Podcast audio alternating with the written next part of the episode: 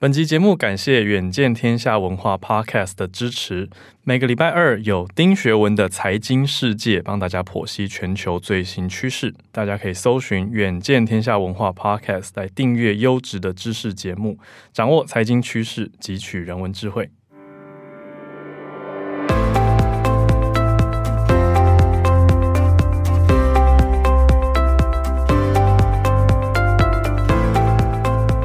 小鹿早安，大家早安。哈尔早安，大家早安。欢迎大家来到今天我们又已经暌违很久的专题啦。专题就是要特别一点。那我们今天的特别呢，有很多个层面。是曾经来过专题的来宾再度回来，嗯，而且隔了一段时间，是不是有一点慢新闻的精神？嗯、让我们来追踪这位专家他的生活新的体悟跟观察。那再加上呢，嗯、这位专家也是横跨了两岸，还有很多的不同国家的经验。今天我们想要从比较生活面的角度去切入。对，非常荣幸，很开心，在时隔半年之后，我们再度邀请到财经专家丁学文老师一起来到节目当中。那这一次呢，老师很特别，老师说这半年其实走访了很多很多地方，因为公务的关系，几个主要国家的首都都是他工作的守备范围。所以呢，我们就从老师的亲身体验当中来聊聊现在区域的经贸啊、产业的趋势发生什么样的变化。嗯。那刚好，我们刚刚在开录之前也小聊了一下，就想到说，哎、欸，嗯、我们跟老师也许可以先从越南开始聊吗？因为我们讲到说，我去年底有去一趟越南，然后小鹿最近也去越南。嗯、那老师当然也一定去过越南，因为为什么？主要是现在很多地方的热钱都涌到了越南，所以也许我们可以从这个当做今天的。这样旅行好了，是不是轻松一点？旅行的起点 从越南开始，然后让老师跟大家分享一下老师近期在东南亚这边的观察呢？欢迎老师早安，也跟老师来开个题哦。老师应该去了很多地方，包括印度、印尼、越南、菲律宾、泰国。那老师对越南的感受是如何？跟观察是如何？OK，嗯，大家早安哦，小鹿好，好久不见，时间一下好久不见呃，半年，对对对，快半年了呀，半年。对我，我想有些啊、呃、比较熟悉的朋友知道，我去年不小心也被那个上海关了嘛，然后是六月九号顺利从那个浦东机场逃出来。逃出来之后呢，对，就像刚才那个浩说的，我好像一直在出差旅行哦。嗯。不过这个出差旅行其实还是。有他的那个感觉哦，就像你刚才说到的越南哦，其实越南这个地方，很多人对它第一个理解是因为很多台商去那里嘛。对。然后因为中国大陆现在人工成本、土地成本，还有一些政策不确定性，所以台湾很多厂商哦，其实都往越南走。嗯。然后如果最近各位有机会啊。然后去什么？以前我们很熟悉什么东莞、昆山呐、啊、苏州啊，那个工厂很多啊，oh. 都很萧条，真的很萧条。所以越南那边你就感觉，哎，好像十几二十年前很多台商去的情况啊。嗯。不过呢，因为我做的东西跟制造业比较不一样，我做的是投资嘛。嗯。所以其实基本上我大概通常啊，去包括印度、越南、印尼、泰国接触的大概都是当地的企业或者是政府，因为呢。嗯资本往那里走，很多外资往那里走。那这些国家的企业啊，包括年轻人哦，他们的态度跟心态，我个人感觉很不一样。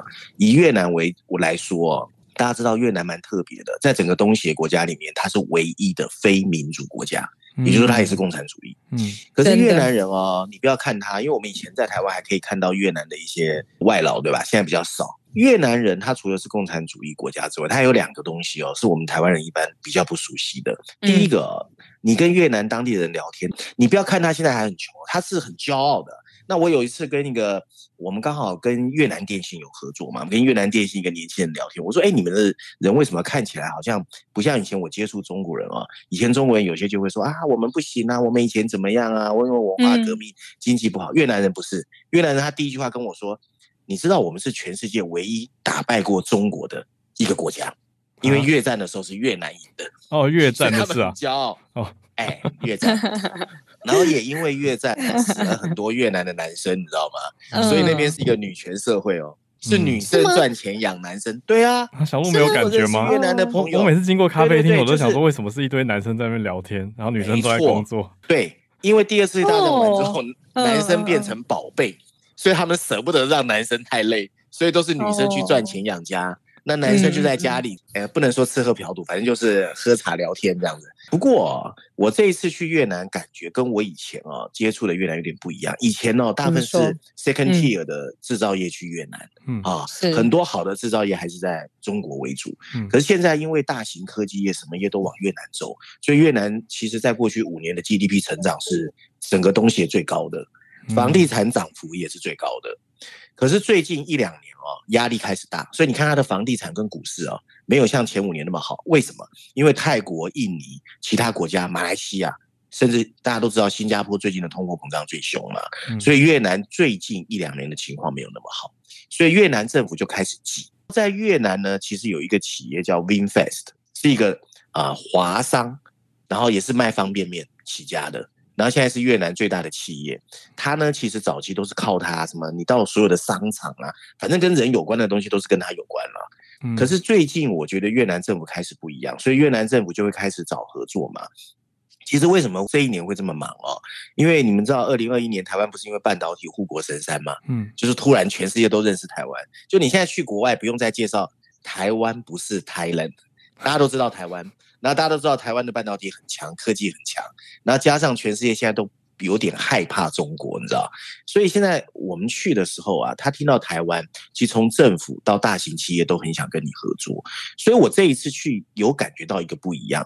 譬如说，我们主要合作对象是越南电信，越南电信它的主管就都还是男的，男的为主，是一个。嗯。那为什么男的为主呢？因为他的股东哦，百分之百都是越南国防部。所以那些在越南电信当中级主管的都是将军，军方来的，这听起来很大，对不对？嗯。可是，可是浩，我下一句跟你讲，你会更害怕。嗯。都不到四十岁，这么年轻的将军，都好年轻。然后呢，你知道他们越南电信哦，每一个看起来都好像军人要打仗这样。所以呢，每一个要当中级主管之前，必须到其他国家待三年以上，有战功才能调回越南。当中级主管，这都不重要。为什么我说他们现在给我感觉 momentum 很强？嗯，我们前两天跟他开会完之后很累，对吧？嗯，结果要会议结束的时候，我记得是晚上九点多吧。其中他们一个那个做数据中心的那个总经理就跟我说：“哎，明天早上我们一起起来跑步吧。”我说：“他什么意思？”他说：“他们每天早上固定五点钟，在他们那个旁边有个湖，你知道，也叫金鸡湖，然后跑十公里。所有的主管，谁？谁？企业吗？”他带着企业里面的人哦，企业所有的主管，因为都是军人哦。嗯嗯，对啊，那我会觉得是一种跟我本来哦印象很不一样，因为以前我们感觉东南亚那边都很懒嘛，因为热嘛，对不对？过去然后经济不好嘛。嗯对对对，我这一次去越南感觉很不一样，除了就是说他们内心的一种给你的感觉之外，他们在讲自己越南的发展的那种骄傲之外，嗯、还有现在就是该浩尔也有提到，momentum 非常强，嗯，他们觉得好像他们的时代来了，而且更重要的是哦，他其实觉得整个东西互相还在竞争哦，嗯、那这种很可怕哦，就有点像以前我们在读书，对不对？老师很会搞这种嘛，啊，你看浩尔上次考一百分，小路你不行啊，你要加油啊。这个互相刺激的影响也很大，所以越南就因为我这次去越南之前，先去了那个雅加达，先去了印尼，所以我知道印尼的那个政府政策，因为我是做电动车投资嘛，嗯，我就把印尼的这电动车的那个政策跟越南讲，越南马上就说没问题啊，我们全部可以抄，还可以加码，嗯、那个竞争很强啊，很好玩。哎，这招很好哎、欸，有掌握到一些被投资人的那个心态还有竞争心理。那既然老师讲到了印尼，您刚是说先去了印尼，然后才去了越南。那对对对，您感觉到两边有什么样的落差，或者说不一样的地方？因为对我跟小鹿来说，我们比较久没有去印尼了，呃，而且大大部分人去印尼好像都是去巴厘岛，也没有去雅加达。对啦，那跟经贸的感觉又很不一样，应该很不一样。对。那讲到这个那个号，我要先跟你讲一个，连我自己都很意外。你知道东南亚最大三个城市，就是以 business 来说，就是曼谷、雅加达跟河内嘛，这三个都是这三个国家的首都嘛。嗯。那以我们。这种以前在中国大陆跑出差或者到美国、欧洲，我们觉得，哎，那飞机很好安排啊。我最好是一次去飞曼谷、雅加达、河内，我把所有事做完，不是最好吗？都做完，对不对？对，嗯。真是抱歉，因为其实 曼谷到雅加达没有飞机，你要转机。为什么？你很难想象吧？我跟你讲，很简单哦。这就是代表它刚刚发展。我们拉回二十年前看，你譬如说你去南京，你要找到飞机飞杭州，你知道为什么没有？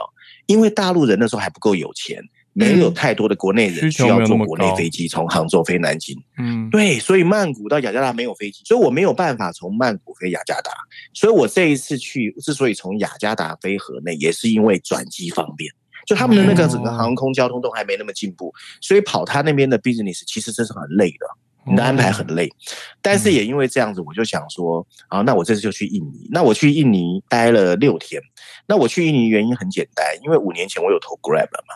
嗯。那我们跟 Grab 的主要合作在雅加达，因为呢，印尼又很特别哦。东协有十个国家，可是印尼是人口最多的，将近三亿人啊。那越南跟泰国大概都是将近一亿八千万九千万这样，所以很多外国企业在看印尼的时候会说啊，它机会最大。因为它人口红利最多嘛，将近三亿人。可是印尼最复杂，因为印尼哈以前有排华，你们记得吧？对。然后呢，印尼的政治，去过印尼的人都知道哦。其实不止印尼啦，包括曼谷跟越南，他们很多的那种 mindset 文化跟我们台湾人不一样。我随便举个例哦，你知道有的人有的时候我们去签证来不及嘛，我们会办落地签，对不对？对。那你办落地签，其实我们想法很简单啊，我证件准备好，要多少钱准备好，对不对？结果。我去那个雅加达的时候啊，旅那个旅行社跟我说：“哎，你落地签证，譬如说如果是一千块啊，你记得到时候给他一千两百块。”为什么？现场塞？没错，那是公开的事，有行情。就是你办个一千块的，你要给他顺利过关的行情，他给你的发票是一千块，那很好笑哦。那嗯，我那个秘书提醒我之后，我就说：“哎，那我要记起来。”那我另外一个跟我一起去出差的不信邪，你知道吗？他说：“我才不相信，我还是给你钱。”对，就我们俩一起落地签，很多人排队，对不对？那我就把一千二给他，他给一千给他，然后我们俩是最后到，然后那个拿到钱的我是第一个被叫号的，他是最后一个，落差好大哦，真的很明显。对。所以就是文化很不一样，所以去那边我觉得有很多不一样。然后另外一个还很特别的，其实我们去过中国大陆，我们都知道以前他所谓招商引资，土地很敢给嘛。嗯，哦，譬如说我杭州要发展，我就把这块地给你，然后你房地产上去。我这次去雅加达呢，因为合作的对象是一个科技厂商，那他们想转型做电动车，所以他们就派车来这个机场接我啊。我从落地之后呢，他们就有一组人带我通关。你知道吧？我落地签办完之后，我开始通关，我就不用排队嘛。然后那个人，我就问他，呃，三个人，我就问他说：“我说，哎，你们是专门接客户的吗？”他说：“对呀。”那我说：“你们的生活是有客人来，你们就来机场接吗？”他说：“不是，我们二十四小时都在机场，他们是专门在那边带人家通关的，一直接，一直接，一直接的。哇！然后车子带我们离开那个机场之后，大概开了差不多十公里哦。他跟我说：“哎，这一块地方都是我们公司的。”我说什么意思啊？他就说，印尼在招商引资的时候啊，嗯，他把这块地给你，对不对？以前我们台湾，你譬如说信义计划区，我们最熟，可能这一块地给星光集团，他要盖星光大楼，嗯，那就是这样嘛，对不对？他就盖这个房子。印尼不是，他整块地给你，整块地给你什么意思呢？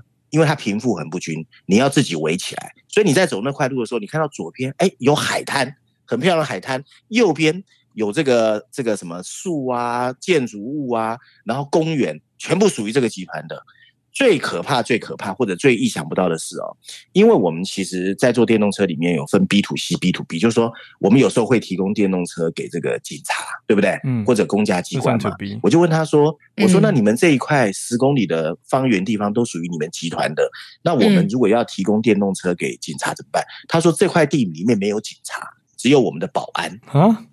他连警察都外包，就是新义计划区没有警察，新义计划区里面的看起来像警察的都是那个集团的，小王就保全人员、保安人员，对，这样子。他整块地真的割给你哦，从这里的海滩到他的树，对，然后到这里的保安，然后你到每个地方每栋楼啊都要检查你那个都有保安就对了，隔开的，其实跟印度很像。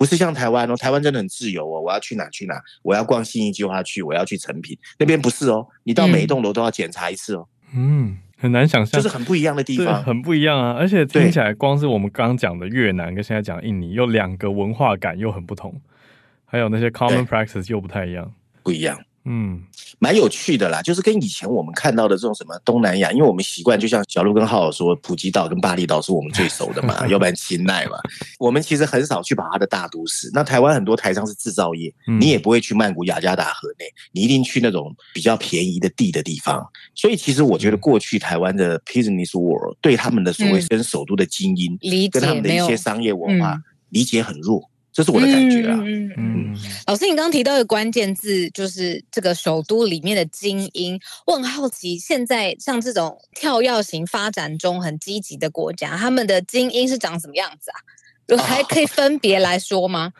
可以，可以，可以，非常不一样哦。我分别讲一下啊。我先讲泰国，因为泰国是一个很特别的地方，就所有的跨国企业最喜欢去。我们的以前都以为是新加坡，对不对？其实不是，最喜欢去曼谷。最喜欢去泰国，那原因是什么？嗯、如果去过大陆人都知道哦，你知道大陆有分浦东跟浦西，嗯、那很多所谓的像传统金融、银行、证券、保险的白领喜欢去浦东，嗯，可是老板喜欢住浦西，为什么？因为浦西有人文，你比如说你静安、长宁有老房子，然后走来走去、逛来逛去，你感觉很那个。但浦东不是嘛？就像新一计划区都是大楼、高楼大厦，对。然后呢，东南亚也是这样。你譬如说，你去曼谷、雅加达跟河内呢，它都有分不一样哦。然后呢，它现在呢，因为中国跟美国的对峙，所以很多的资本跟跨国企业往这里走。我觉得当地的政府跟精英都有感觉有机会，所以呢，这些国家就觉得说，哎，我也要开始来发展我自己国家的经济。所以你在那边碰到的很多当地的，包括说越南的、雅加达的、印尼的，或者是泰国的，其实当地的精英不但很多大型企业，包括国营企业，都变成年轻的人在。负责跟跨国企业对接，而且基本上他们的 background 都很强哦，都是在国外待过。甚至我这一次最特别的是，有很多在新加坡待了五年、十年，他们觉得他们的国家要开始发展了，嗯、开始回到就回来。嗯，对，所以你跟他们谈的时候很好谈，不是像我印象中的那样。而更重要的是哦，其实可能两位过去三十年有注意到，他们的政策出来了很多，招商引资的政策。嗯，然后你知道。刚才浩尔说的所谓年轻人感觉有 momentum，就是你感觉国家一直在推新政策，告诉我们要往哪里走，那我们就会有机会嘛。我感觉他们现在就是这样，所以我现在哈变成为什么我这一年很辛苦，跑得很凶，因为他们一两个月就有新政策出来，而且学习力很强。你譬如说最早的时候，我最早因为有投 Grab，我最早知道电动车的政策是来自印尼的。嗯，那印尼的政策我还蛮熟的，所以当我去年九月，我是去年九月第一次去泰国跟曼谷开始谈电动车这一块，那我就跟泰国大概讲了一下印尼的政策，结果呢，他们有个 BOI 啊，就叫做投资署吧，专门负责跟跨国企业投资的。我跟他讲完，我记得不到四十天，好像四十天还是四十五天，BOI 就打电话跟我说，印尼有的政策都有了，他们加码一个半月。就完全符合刚刚刚刚老师讲的、啊、各国之间的那种竞争跟互相的竞争。嗯嗯嗯，我们以前分不出来嘛。你说泰国人、越南人、印尼人，有时候我都看不出来不一样了。可是他对他们来说是不一样的国家，嗯、他们那个竞争是很凶的。嗯嗯。老师，我特别会想问这个，是因为我们早安新闻其实呃过去这几周花了一些篇幅在介绍泰国，因为泰国现在、哦 okay、呃。就是真正的政治领导人是商界出来的，那他就已经打破了过去可能十多年就是军政府、军权的这种刻板印象，还有皇权的刻板印象。我就很好奇，说是不是真的整个社会都越来越看重商业的价值？就是、然后另外一个回应老师就是，老师一直在讲，就是各个国家东南亚国家的首都啊，大家多厉害。然后我听到之后，我就想说，天哪，那台湾有类似的气氛吗？浩尔，你老师说 没有啊，当然没有啊，这大家都知道。吧，但我们就可以聊，可以聊。我补充一下，小鹿刚讲的那位就是 Pita 嘛，因为刚好他是泰国之前 Grab 的负责人，他是泰国 Grab 的 CEO，没错没错没错。那现在选出来又年纪轻轻，对啊，那当然他内部呃还有一些。政治的角力感觉得到，他还要组一些联合啊，这种对对对对对。但是我想这也是一个新气象吧，就泰国的选民至少以选票上是支持一个新的可能性，然后支持一个年轻国外回来的这种海归派的精英。那刚好呼应我们刚刚讲这些题目综合在一起，老师有感觉到吗？就是说这样子选民的变化跟对当地精英的这种支持。呃，这个我觉得我还蛮有感觉的，因为刚好就是他这个选举的时候，我刚好是跑泰国跑最凶的时候啊。嗯、这里面有分三个东西讲。首先啊，因为我没有投 Grab，所以 Grab 我们还蛮清楚。这个 Pita 确实待过 Grab，但是他不是 Country Head。整个泰国最高的负责人叫 Country Head 啊，他是在那边当过执行董事。嗯然后负责里面的一小块业务啊，就是在 Grab 刚刚开始的时候，应该是五六年前啊。那因为他学历什么，那时候新创很多走那个呃高学历的嘛，所以他带过 Grab，这是真的。第二个事情很有趣啊，泰国刚开始找我们谈合作的时候，我也会怕呀，因为其实泰国常常有示威，你知道吗？然后第一次我记得开会的时候啊，大家比较熟之后，我就问。对方说：“哎，你们这个政治稳不稳定啊？嗯对不对？军政府又常常抗议示威。然后我就看到对方呢，露出小小的微笑，看着我说：‘他说，Gary，你知道吗？泰国从有史以来发生过一百八十次的抗议示威。’嗯，我说：‘哦，这么频繁哦。’下一句哦，他说：‘你知道死了多少人吗？’我：‘不知道。’他说：‘没有死过人。’这什么意思啊？”就还有，他会拿捏，不会到最严重，这是商业的话术。不是，我跟你讲，为什么很多跨国企业愿意去泰国？泰国是东协十国里面宗教氛围佛教国家。嗯，它是比台湾更佛教国家的哦。嗯，也就是说呢，他们其实很多的人哦，你发展到一个程度是要去当和尚一年的。嗯，而且那个当和尚不是假的，啊、不是像台湾去静坐、去禅修。哎、啊，你是要拿着钵去路上化缘，他是真的当和尚的。嗯所以他们是一个从基因里面非常佛教的国家，所以他们的抗议示威是很和平的。因为我会怕呀，对不对？你招商引资，你找我去投资你泰国，我当然会怕这个。不稳定，这样讲。他说我们泰国人一点都不担心。好，拉回来回答浩尔该问我的问题，Pita 这件事哦。其实泰国的政治是很特别的，他之所以成为军政府也是很特别的。然后前面也曾经有一个年轻人选举成功，叫塔信。嗯，可是塔信后来就是出军政府离开了，算是推翻掉。对，所以你了解泰国的那个选举制度啊，嗯、其实真正最后谁能够去当那个总理，还是军政府说了算。所以我们其实因为接触的企业有讲哦，他说泰国是有这样的一个文化，就是你总要给年轻人一个发泄口，所以你去抗议、去示威，和和平平的都 OK，还可以。嗯，对。那所以，如果你问我，因为我会担心嘛，因为我们在国要在那里发展，我也会担心政治的稳定嘛，对不对？嗯、我也会担心你这个，哎，万一我跟你合作，总理突然换人，你怎么办？我要重新来。嗯嗯。他们跟我们讲法，他就说：“哎呀，安心了，我们还是专心谈我们的国家产业政策发展。这个东西呢，让年轻人闹一闹，最后还是回到原点。”这是他跟我们讲的情况啊，所以我会觉得浩尔你刚才讲的前半段是对的。我觉得因为这个国家开始在发展，因为他的这个跨国企业去的越多，资本去的越多，年轻人也希望有自己的一个舞台。嗯，可是你说他的政治体制哦，跟目前的这个商业结构哦，要马上变很难。因为我这半年接触大部分的企业家、政府官员，我觉得好像这个选举他们不根本就不 care。不像我们在台湾，哇，很替他们紧张，很替他们兴奋。对，那边好像没什么变化。然后还有一点啊，这个是小路，你一定很有兴趣。我第一次去曼谷的时候啊，你如果从那个机场高速公路高架桥去，你会发现曼谷是一个非常漂亮的城市。什么意思啊？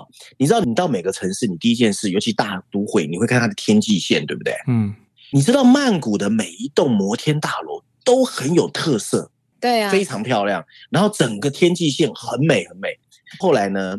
我们那一次接触的对象有一个，他本身从家里好像是富二代那一类，他就跟我说：“他说你不知道吗？曼谷是全世界有名的设计之都，嗯，就是曼谷最活跃的产业是设计业，嗯，所以当地的人其实是非常服务业是最强的，就曼谷这个城市。”最活跃的是设计业、文创，所以为什么这么多跨国企业人喜欢去那里？因为那是一个很好生活的地方，嗯，很漂亮。对，他们会从北欧啊，就是最厉害的那种欧洲最厉害的设计师、建筑师事务所挖人，然后来做曼谷的大楼的外观的设计。所以曼谷的晚上的天际线是非常非常厉害的，就是很多 expat 非常喜欢去。没错，对啊。那小鹿，你知道我们台湾人很好吃嘛？那边的吃又是超好吃的。那边的泰国菜跟 台湾泰国菜是不一样，那即使那边的西餐哦也是很棒啊。老师，那你这样子看，你会觉得呃，因为老师在讲曼谷比较多嘛，你会觉得说这三个国家首都你要押宝的话，其实曼谷最有机会嘛？我原因是这样哦，因为你知道，我们台湾基本上还是实业比较强，就是不管是科技业或制造业。那东协有十个国家，他们一般会说南东协、北东协。北东协是比较穷的啦，就是我们台湾比较少谈的，什么缅甸、辽国啦，这种是属于北东协，比较穷啊，高棉。嗯，那南东协就是我们今天谈的这三个主要国家，它也是最大的哦。那为什么我今天比较以曼谷为主？因为你知道哦，这个很有趣哦。第二次世界大战完之后，其实中国开始改革开放嘛，就中国慢慢慢慢开始起来嘛。你们有没有发现，其实日本人跟中国之间呢，啊，那个中日情仇是很强的。所以大部分的日本企业，它的重心在第二次世界大战完之后是压东协跟印度，因为日本人知道他在中国很难有比较好的机会哈，因为第二次世界大战日本侵略嘛。所以呢，其实你如果再去以实业或者供应链的角色去看的时候，很多人选越南是因为它便宜，嗯，可是事实上供应链最强或者日本的供应链最强的聚集地是在泰国，这个很特别哦。如果懂汽车业的人呢，我们台湾知道丰田呐、本田呐、Suzuki，这都日本企业，对不对？嗯。可你去看日本这些车厂的财务报表，它大部分的获利跟供应链是把车卖给其他国家，日本人买车不多，嗯。所以日本的车厂很强，是因为他很会做车卖给其他国家。可是很少人去研究，他所有车在哪里做的，都在泰国做的。所以泰国的供应链，很多人说它是亚洲底特律，因为它很强。那因为我是做电动车的嘛，所以我一定要以这个为优先考量。那第二个就是所谓的政府政策。还有人，人也很重要。那因为人这一块和政府政策这一块，我其实印尼、泰国、越南我都研究过之后，马来西亚我也去过，马来西亚我也研究过。我觉得泰国的这个人跟政策是最靠谱的。那还有一点就是说呢，因为日本人在那边待久了，所以他的人的公司管理对我们台湾人来说是比较 match 的。嗯，理解，就那个管理，我们比较不熟悉管理的文化上，对。但是因为泰国以前很多人对他的了解不够多，那又觉得他是文创啦、设计之都，所以很多人其实台商了解泰国的不多，但是有几家在泰国做很好。你比如台达电有个泰达电，泰达电现在是泰国股票市场市值最高的，所以台湾有少数的台商在泰国做的很好，但是大部分啊是比较熟悉的是越南，甚至马来西亚。马来西亚因为华人多嘛。嗯嗯嗯嗯。哎，老师，那你觉得这个跟语言有关系吗？哦，太好，我觉得跟语言没关系，嗯，一点点关系。我举例来说哈，到泰国英文大概都可以通。对，我举这个例子，大家比较。说大家通不通英文是不是一个重点？有差。你譬如说一百个泰国人，大概六七十个左右可以跟你用英文沟通。嗯，那到印尼呢，大概四十五十个。嗯，到越南大概只有十到二十个。嗯，所以有这个差别。嗯，你用英文都可以，但是你到越南，你会发现很多人听不懂你在讲什么，因为他只会越南话。啊，所以越南的这个英文普及化程度最弱，嗯，泰国是最高的，嗯嗯嗯。老师，那你刚刚有提到你们跟那个越南电信合作嘛？那我就很好奇，我之前好像看到这几个国家的电信商好像背后跟中国的关系都不弱，欸，诶，老师，这是一个呃城市里面的传言，还是是真的？中方也想要拉拢这些你知道东南亚崛起城市的关系？哇，这是一个非常非常棒的问题，而且问的非常好啊。其实我们大概，我刚才说了，五年前我们投 Grab，所以我大概五年前开始跑东南亚嘛。刚开始去东南亚的时候啊，确实像你讲的，可是不是电信公司，他们大部分买的设备都是买华为的。所以当时呢，我们去哦，常常哦，在讲台湾的科技什么的时候，他就常问你说，哎，那你跟华为有什么不一样？那你这点比华为强吗？他们不会去拿中国移动、中国联通来比，因为中国移动、中国联通赚的是中国的钱，真的打国际的是华为哈。可是奇妙的事来了。就是疫情发生，中国封控，然后中美对峙，这两年没有人问过我中国，嗯，这就是我该前面讲的，因为第一个哦，台湾的 credibility 起来了，台湾的半导体起来了。然后大家想跟中国保持距离，然后还有就是美国不是去制衡掐他的脖子，很多高端设备晶片不让他买嘛，所以其实华为这几年压力也很大，所以我一直觉得台湾这几年是超好的机会，最少哦这两年哦没有人再问过我中国，诶，他们会直接跟你说，诶，那我们可以怎么合作？那怎么来互相投资？怎么做资本连接？我这两年几乎不会问，中国好像不见了。那后来呢？我自己就花点时间去了解之后，我发现哦，其实过去几十年东协做的一种方式都是这样：他国防军事靠美国，经济确实靠中国。可是因为中国做的东西 quality 真的没有台湾好，所以在过去两三年，台湾还没有跑东南亚的时候，中国企业非常积极在东南亚，所以他们用过中国的东西了。再看台湾的东西。哇，一比上这个高低就出来了。没得。所以现在我几乎，哎，我现在几乎不用跟他们讲，我们跟中国有什么差别，真的。有点天时地利人和，对不对？因为一方面是过去用过的中国产品，它有一个比较基准；二方面是他们经济也在崛起中，所以也愿意去增加投资跟消费。没错，这个是很重要的。不过我们现在去那边还是蛮快乐的啊，因为其实那边的物价相对中国来说还是低。嗯，这应该很有感觉。我可以小补充一个，我最近刚从瑞典从北欧回来，然后我在那边的意外发现跟泰国有关。就是我觉得从我的角度，嗯、我非常不知道瑞典跟泰国的关系原来很好诶，而且很多瑞典人喜欢去泰国退休，然后他们两国之间还互相有一些退休投资协定，对，就很远啊。那，是不是跟土地呃，比如说你怎么投资可以呃多久，然后投资多久可以有当地的土地，你就可以在那边生活有关系啊？也许，那我觉得可能跟风土民情也有关系。我可以补充两个，嗯，我觉得泰国有两件事做得很好，所以为什么曼谷有很多的外国人？第一个哦，嗯，就他的移民政策很 open，就说你基本上哦，只要证明你是人才，他很快给你移民的，嗯，就你很容易拿到他的移民移民泰国。第二点是最重要、最重要、最重要，你知道曼谷的国际教育，就国际学校的教育，嗯，是全亚洲最好的。不输新加坡，嗯，对外国人来说就这几个嘛，就生活很 OK，我很容易拿签证，对，然后教育体系又很好，那我小孩子我可以带着去，对不对？而且国际学校是可以随时 transfer，比如我瑞典读一读，跑到泰国念，老外常常这样嘛，读半年再把我小孩带回来。对，所以你在泰国看到都是外国人啊，都跨国企业的，嗯。嗯嗯，我觉得这是很国际化，很聪明，嗯。嗯，政策角度去切入就。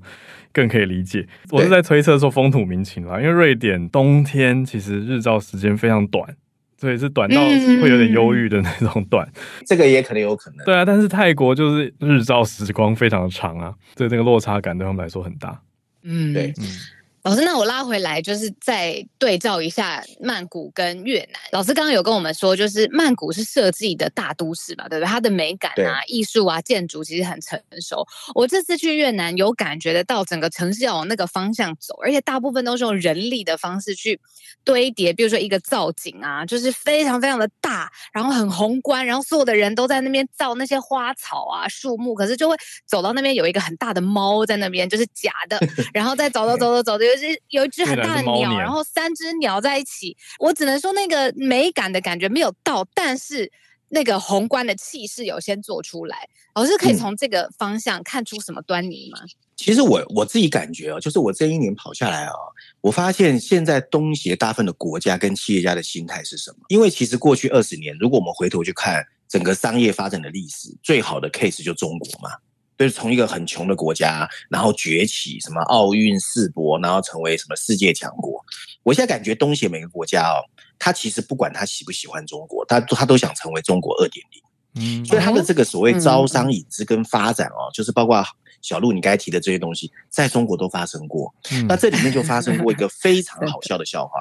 你知道，呃，过去三年是疫情嘛，所以其实我我有一段时间跟东协沟通的时候，我没办法去，所以我们是靠 video 开会。嗯，我记得我第一次跟泰国的 BOI，就是他们的投资署联系的时候，嗯，我说那你可不可以把你的政策发给我？嗯，他把政策发给我之后，因为我看过那个大陆叫做红头文件，你知道吗？招商引资，嗯，知道，我一看，他就是把中国的拿来 copy，然后翻成英文丢给我。我说你这个都抄中国的啊。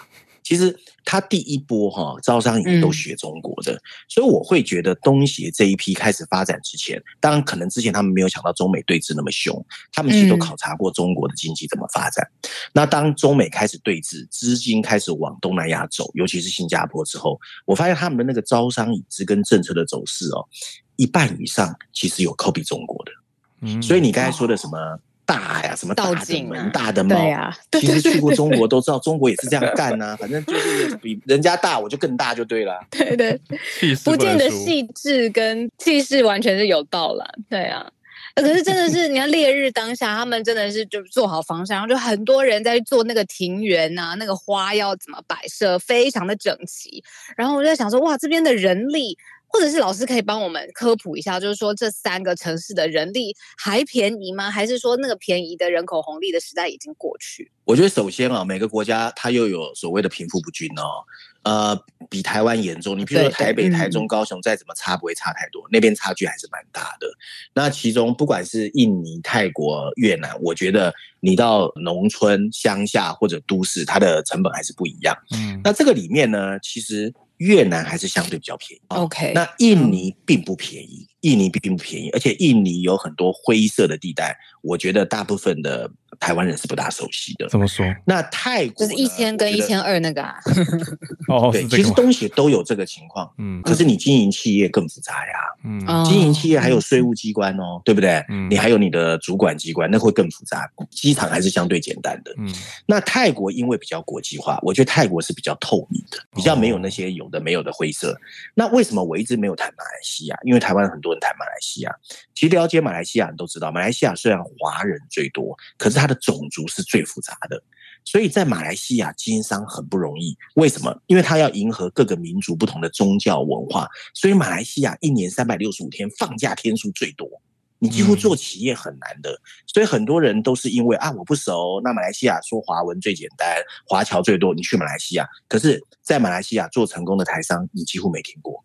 真正的原因是因为文化跟种族的问题。嗯，所以每个国家是不一样的。那你文化种族不一样，那就更复杂哦。因为我们在印度也看到嘛，我们看起来他长得都一样，都叫马来西亚人，可是当地在看每个的时候，他的政策是不一样，就很难做啊。嗯，补充一个薪水，因为我去年底去越南的时候是去胡志明市，就是南边最大的城市，他当时那边的时薪大概是四十台币左右。那但是胡志明市的平均年龄是让我最震撼的，这个城市的平均年龄三十一岁。就是邻近区域的所有年轻人都涌入这个城市来工作，人口非常的多，八百多万，非常多人在那边工作，然后半夜不睡觉，因为他们年轻体力好嘛，下班以后都坐在路边吃东西。可是你就会感觉他很有我们刚刚讲那个 momentum，可是算下来时薪的确是不高啊。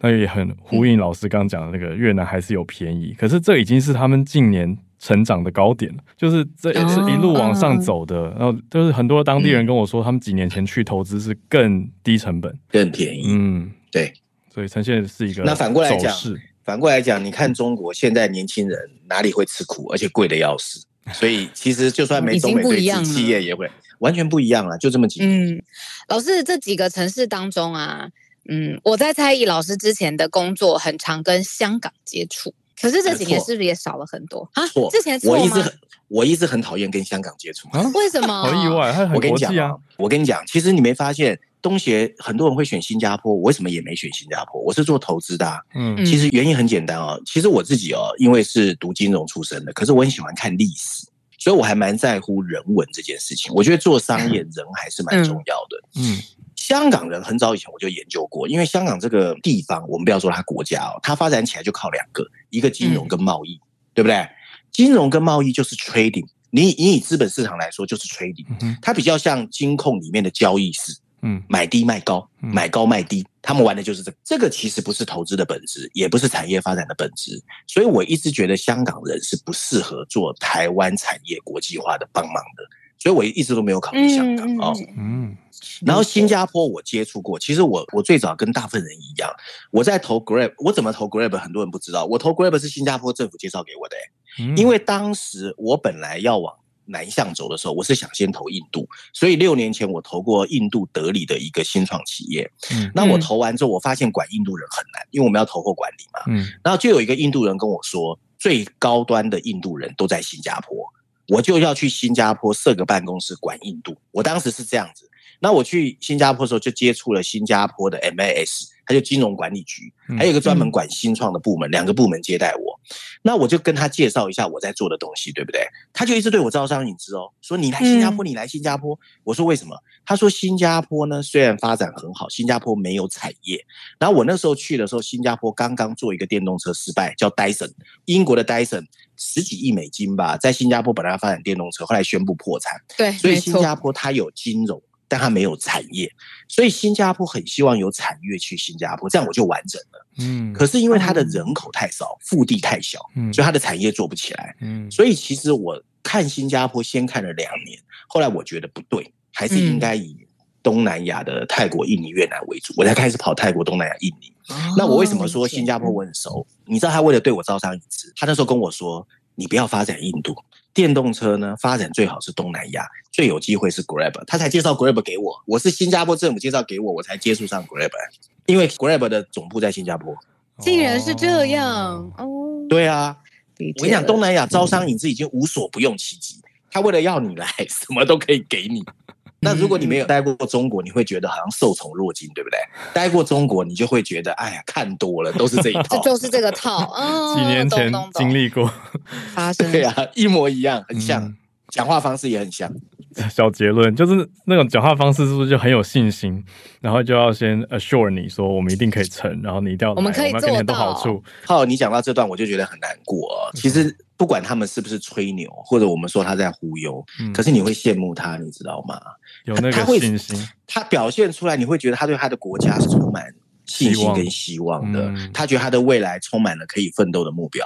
嗯、那你知道台湾嘛？不是性骚扰就是那个选举啊，你就会觉得哎呀好难受。对，还是有点羡慕啦。嗯、不管我们觉得他讲的是真的假的，心里面是有点羡慕的。嗯、他最少政府跟年轻人知道他们为什么要这样，他们为什么要打拼，嗯、他们觉得有未来。我觉得台湾就是现在缺这个东西，你知道。我不知道怎么形容，我很就好像有点闷的，就对闷闷的感觉，就是年、嗯、年轻人没有那种冲劲感，你会觉得年轻人好像有一种在等待一个机会，可是看起来又厌世厌世，又突破不了，倦倦的。啊、可是现在令人害怕的是，如果人家都在跑，我们还在原地，那不就龟兔赛跑吗？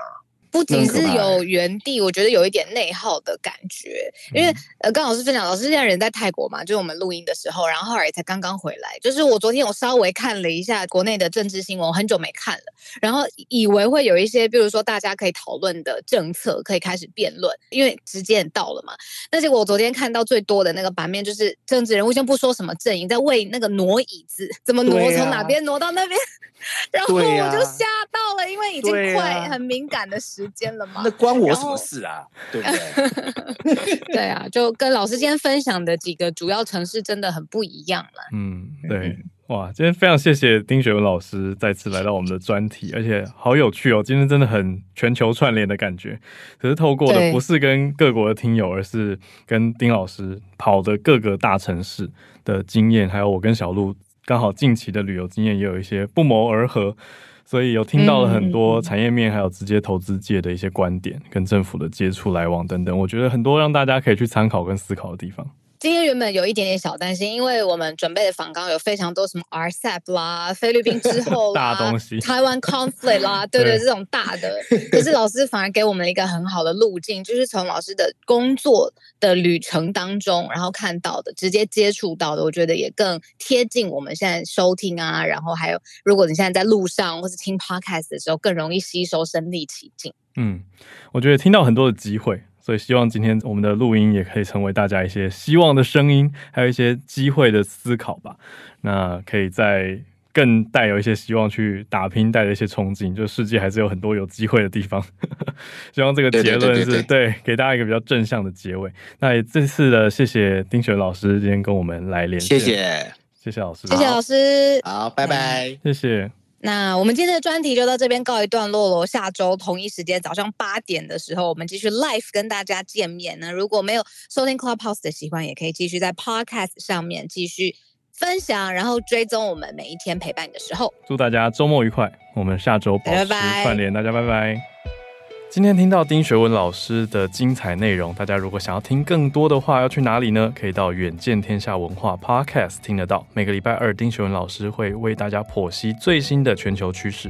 现在就搜寻远见天下文化 Podcast，订阅优质知识节目吧。